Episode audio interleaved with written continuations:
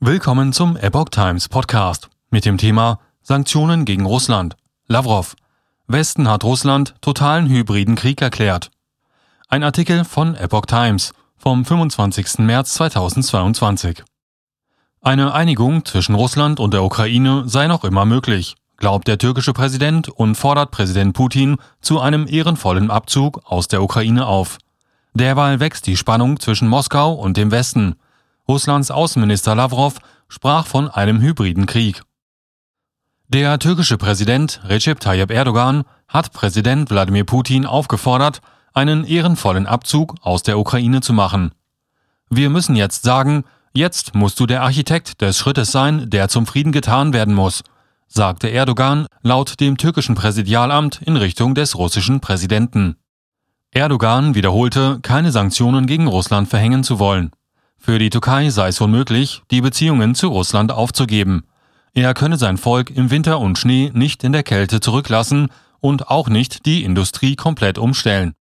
Auch die Türkei ist unter anderem wegen Gas und anderen Energielieferungen von Moskau abhängig. Außerdem kommen jährlich die meisten Touristen aus Russland in die Türkei. Ankara pflegt enge Beziehungen sowohl zu Moskau als auch zu Kiew. Erdogan und die türkische Regierung haben sich im Krieg als Vermittler engagiert.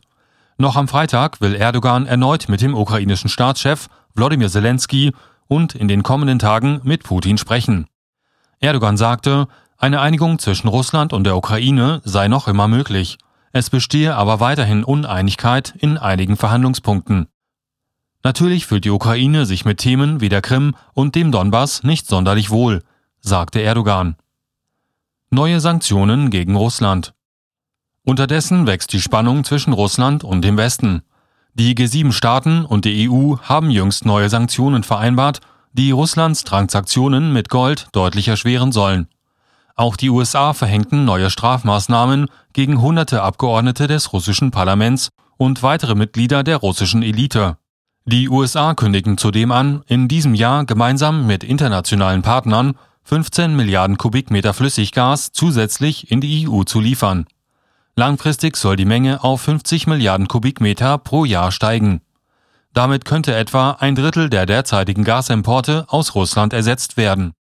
US-Präsident Joe Biden hat sich außerdem für einen Ausschluss Russlands aus der Gruppe der 20 wichtigsten Industrie- und Schwellenländer ausgesprochen und warnte Moskau vor einem Einsatz chemischer Waffen in der Ukraine. Wir werden antworten, wenn er sie einsetzt, betonte Biden. Die Art der Antwort der NATO werde von der Art des Einsatzes abhängen.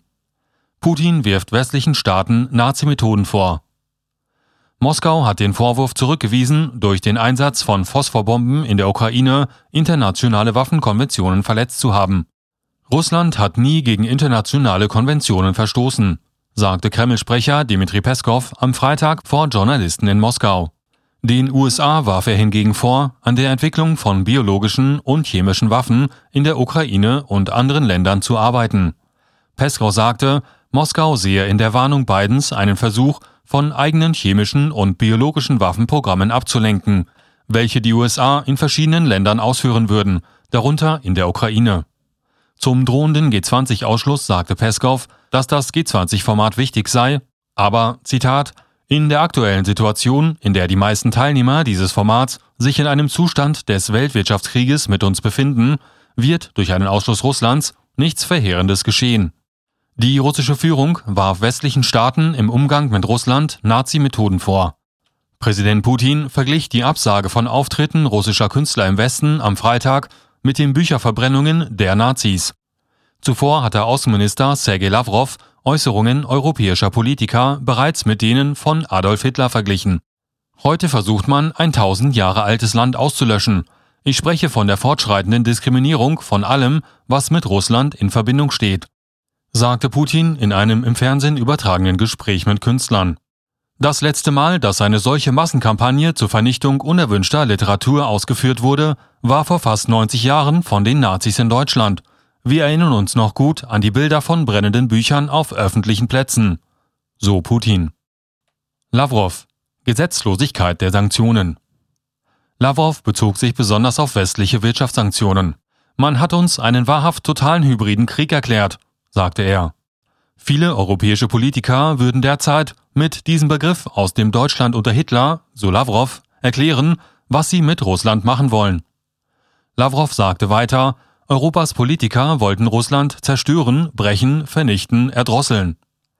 Wenn wir diese Gesetzlosigkeit der Sanktionen sehen, ist natürlich klar, dass alle diese Werte, die uns unsere westlichen Kollegen ständig gepredigt haben, nämlich Meinungsfreiheit, Marktwirtschaft und die Unverletzlichkeit des Privateigentums, die Unschuldsvermutung, wertlos sind, sagte Lavrov.